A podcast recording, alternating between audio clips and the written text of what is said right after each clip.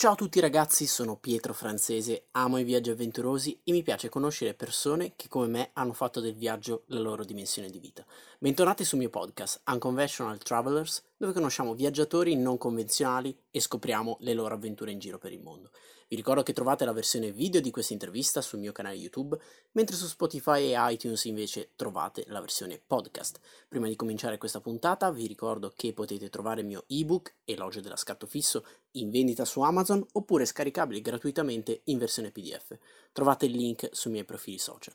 In questa chiacchierata vi porto con me a pochi chilometri dal polo del freddo, per fare una chiacchierata insieme a Lorenzo Barone, rimasto bloccato in Yakuzia, una regione della Russia, a causa del coronavirus, al termine della sua avventura in bicicletta in Siberia d'inverno. Bene, non voglio aggiungere altro, voi mettetevi comodi, chiudete bene le vostre borse da bikepacking, allacciate bene il caschetto e come sempre, buon ascolto. Cicloturisti e cicloturisti, buon salve, benvenuti oppure ben ritrovati sul mio canale. Uh, come state vedendo dagli ultimi video, vi sto portando alcuni ospiti particolari. Perché? Perché sono tutti italiani che stavano viaggiando in giro per il mondo, abbiamo coperto tutti i continenti, uh, ma in qualche caso sono rimasti sia bloccati nel loro paese, um, no, ma in alcuni casi sono rimasti bloccati nel paese dove stavano viaggiando. Ed è, diciamo, molti di voi già lo conoscono, eh, uno di questi è appunto Lorenzo Barone. Ciao Lorenzo. Ciao che è rimasto bloccato in Russia, nella Yakuzia, si dice così, giusto? Ero in Siberia bloccato e ho deciso di prendere un aereo e venire in Yakuzia. Quindi adesso sono in Yakuzia, sì. Ma sei andato lì perché faceva meno freddo o perché hai trovato un posto dove stare? Eh, il posto dove stare, la ragazza che ha i genitori che hanno il posto dove stare. Ok, quindi hai trovato un posto tranquillo e sicuro dove passare questa sì. quarantena, anche perché mi spiegavi prima, e io non lo sapevo, che cambiando regione tu devi passare tot giorni in un, uh, in un posto senza uscire sì. eh, prima di poter sì. ritornare alla vita, tra virgolette, normale, giusto? Sì, comunque anche chi è libero non può andare in teoria dove vuole, anche se la gente comunque in questi piccoli villaggi stanno tutti in giro e, e sono pochissimi, quindi non è che stai al centro di Roma e ti passi i contagi facilmente. Stanno tutti distanti perché il posto è grande e sono poche persone. E, e, tra 14 giorni, cioè 14 giorni in Yakuzia, adesso sono 5 giorni che sto qui e poi qualche giretto qui lo posso anche fare. Ok, anche perché adesso lì sta arrivando, tra virgolette, la, la stagione bella, dopo un inverno lungo mm-hmm. eh, che dura tanti tanti mesi dove fa freddissimo, arrivano i giorni più belli, più belli dell'anno, sta partendo la primavera. Quindi mi diceva per esempio Wiz, che è un altro ragazzo che, con cui ho, ho, parlato, che si è fatto da Lugo a Vladivostok in moto, lui mi diceva sì, però adesso sarà difficile eh, tenere la gente chiusa, chiusa, in casa, perché dopo così tanti mesi eh, la gente vuole anche uscire. Quindi tu adesso eh, stai, stai, stai, vedendo gente che esce perché non ce la fa più in casa o cosa sta succedendo? Raccontaci un po'. No, le persone comunque o vanno al lavoro o comunque hanno chiuso gran parte dei negozi, ci sta solo l'alimentare e la farmacia, però magari piccoli lavori comunque continuano a svolgersi e quindi c'è gente comunque che si muove. Ma ancora qui è parecchio tranquillo. La, Yakutsk è la città più fredda del mondo io sono a 70 km a sud della città di, di Yakutsk Su, accanto al fiume Lena sono a un chilometro. E, e niente poi spalo neve ancora qui è pieno di neve passo le giornate a, a montare gli ultimi video di tutto il viaggio che ho fatto e, e a spalare neve, quindi un movimento un po' lo faccio e poi tra 10 giorni, quando scadono i 14 giorni della, dell'isolamento, posso andare in un altro appartamento e lì sto, cioè come se fosse casa mia, per, finché non passa questo periodo. Ok, e tra l'altro um, tu quando è scoppiato, diciamo, il lockdown, che è stato molto tardivo in Russia, giusto? Mm-hmm. Uh, tu non hai saputo subito che c'era il lockdown, giusto? Perché eri in una zona dove non prendeva il cellulare, se ricordo bene. Sì, io, stavo con la ragazza con cui sto qui adesso e stavo sul lago Baikal, stavamo trainando delle slitte su, sul lago ghiacciato e lì non c'è connessione, non c'è niente. Dopo 6-7 giorni, 6 giorni che non, aveva, non avevamo connessione né contatti con persone perché non vedevamo nessuno. Abbiamo, siamo arrivati a un piccolo villaggio sperduto nel mezzo di niente. Il primo, la strada principale da quel villaggio erano tipo 200 km, una cosa del genere. E tanto anche lì c'era il microfono che diceva dell'allerta del virus, di stare in casa e tutto quanto. il microfono attaccato al supermercato. E ovviamente tanto tu non capivi niente perché il russo non lo parli, quindi... Eh no, se, però lei lo parla. Sei stato fortunato ad avere un traduttore istantaneo. Um, sì. Quindi adesso tu, lo dicevamo anche prima, non hai ben presente quanti giorni avrai da passare lì in Russia, perché di fatto il lockdown è, è iniziato da poco, quindi si sta mm-hmm. evolvendo la situazione. Um, hai già un piano in mente per ritornare in Italia?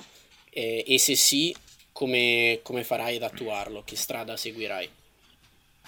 Ma adesso non ho proprio idea di, né, di quanto duri la situazione, può durare per me anche un anno perché non, non ho idea. E... Qui è tranquillo, c'è il bosco, non, se fossi stato chiuso a, so, a Nuova Delhi in India sarei diventato matto, però qui sto, sto comunque più libero, anche se devo stare in casa non c'è il traffico di fuori, il casino, cioè sto tranquillo. E poi c'è la ragazza qui, quindi sto, sto tranquillo, sto bene. Direi, direi poi quando... Sì, sto tranquillo, mi, mi, sono sfogato per tutti i mesi, questa è, è, la pausa dopo chilometri e chilometri al freddo e tutto quanto.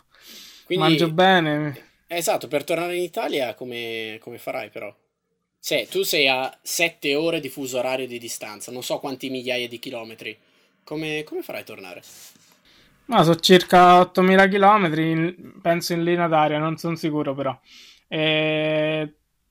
Non... È un problema che non mi pongo. Fino a due settimane fa non sapevo neanche che venivo a, a Yakutsk, quindi adesso la mia bici è a 3000 km da qui. Io sono eh, di nuovo a Yakusk dove un mese fa ho fatto autostop per sbrigarmi con il visto russo che adesso invece è scaduto perché si, rin- si è rinnovato e cioè, cambia tutto ogni, ogni, poco, quindi non faccio più piani. Spallo la neve e basta. Esatto, non ti preoccupi nemmeno tanto, cioè, sei, sei, super sereno. Sì, un, un giorno alla volta, non c'è problema.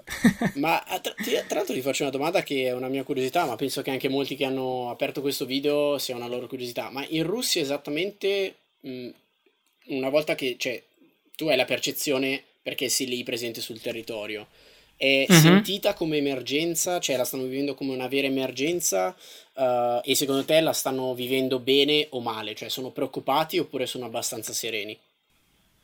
Ma in questo villaggio sperduto non, non vedo nessuno, tranne ogni, ogni, tanto sento una macchina che passa, ma se no niente. quando ho preso l'aereo da, da Yakutsk, da, da Irkutsk a Yakutsk, ma tutti, quasi tutti con le mascherine, ma non tutti. E no, sembrava abbastanza tranquilla come cosa. Mi hanno detto chi, chi viene da Mosca, per esempio, deve indossare, no, no, deve indossare, deve stare 14 giorni in quarantena da, da Mosca e da San Pietroburgo se, se, prendo, se fanno spostamenti o altro. E se non ho capito male, anche se entri a Mosca in treno o a San Pietroburgo, quando arrivi a un certo punto che entri nella città, credo che oh, ci siano dei problemi, non so, per quarantena o altro, però non è più strada aperta e vai dove vuoi. Ok. Um, mm. Ti faccio un'altra domanda eh, che ho fatto a tutti gli italiani che sono stati bloccati all'estero. Mm-hmm. Diciamo che eh, all'inizio di tutta questa quarantena, eh, di tutta questa situazione, c'è stato un po' ehm, l'additare gli italiani come gli untori, nel senso che ehm, tu eri nel mezzo mm. dei ghiacci, nel mezzo della Siberia, quindi non potevi saperlo, però gli italiani erano visti un po' in tutto il mondo come eh, quelli che stavano spargendo il virus, che avevano sparso il virus in tutto il mondo. Uh, tu in quanto italiano o comunque in quanto cittadino straniero, perché di fatto tu lì sei, sei uno straniero, mh, mm, sei stato mai trattato in modo differente oppure hai visto dei comportamenti un po' diversi in quanto, in quanto tu eri italiano. Prima, prima, che arrivasse la ragazza, che ho fatto quattro giorni in bici sul lago, e un giorno stavo sulla riva de, del lago, ero uscito dal, dal ghiaccio, avevo montato la tenda su, su, sulla terra, sulla, sulla sponda, e è passato una di quelle barche con le eliche che slittano sul ghiaccio alla velocità della luce. Di Overcraft. Um, um, c'era un gruppo di turisti, mi sono passati davanti e mi hanno chiesto da, da, dove venivo, che facevo, dove andavo in inglese. Io appena gli ho detto Italia hanno fatto tipo oh coronavirus, coronavirus, così, eh, però era spero um, quasi per scherzo.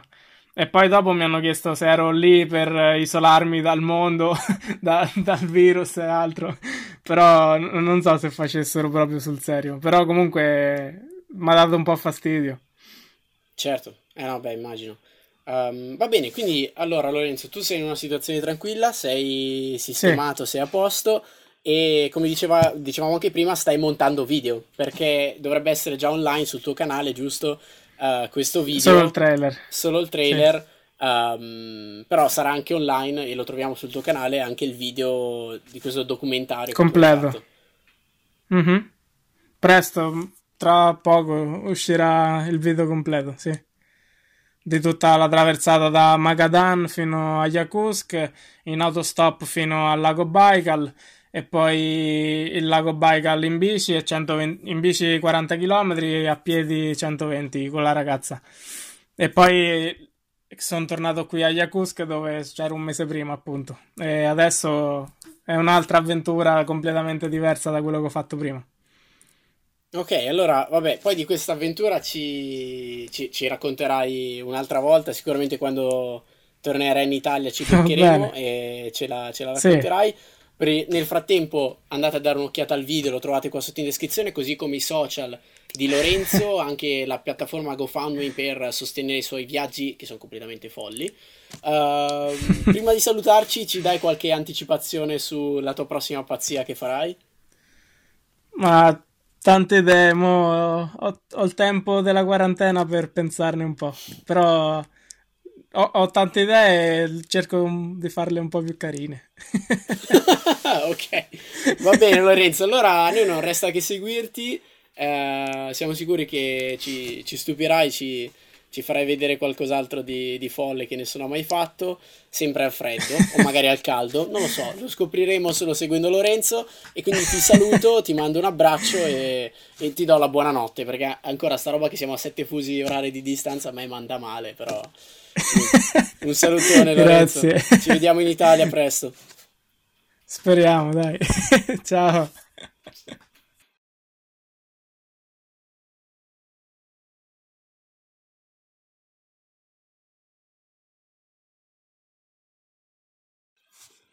A posto, super professionali. Tra l'altro avete visto quanto è stato professionale Lorenzo che ha acceso la luce del monitor davanti messa bianca per far sì che si vedesse meglio, cioè una roba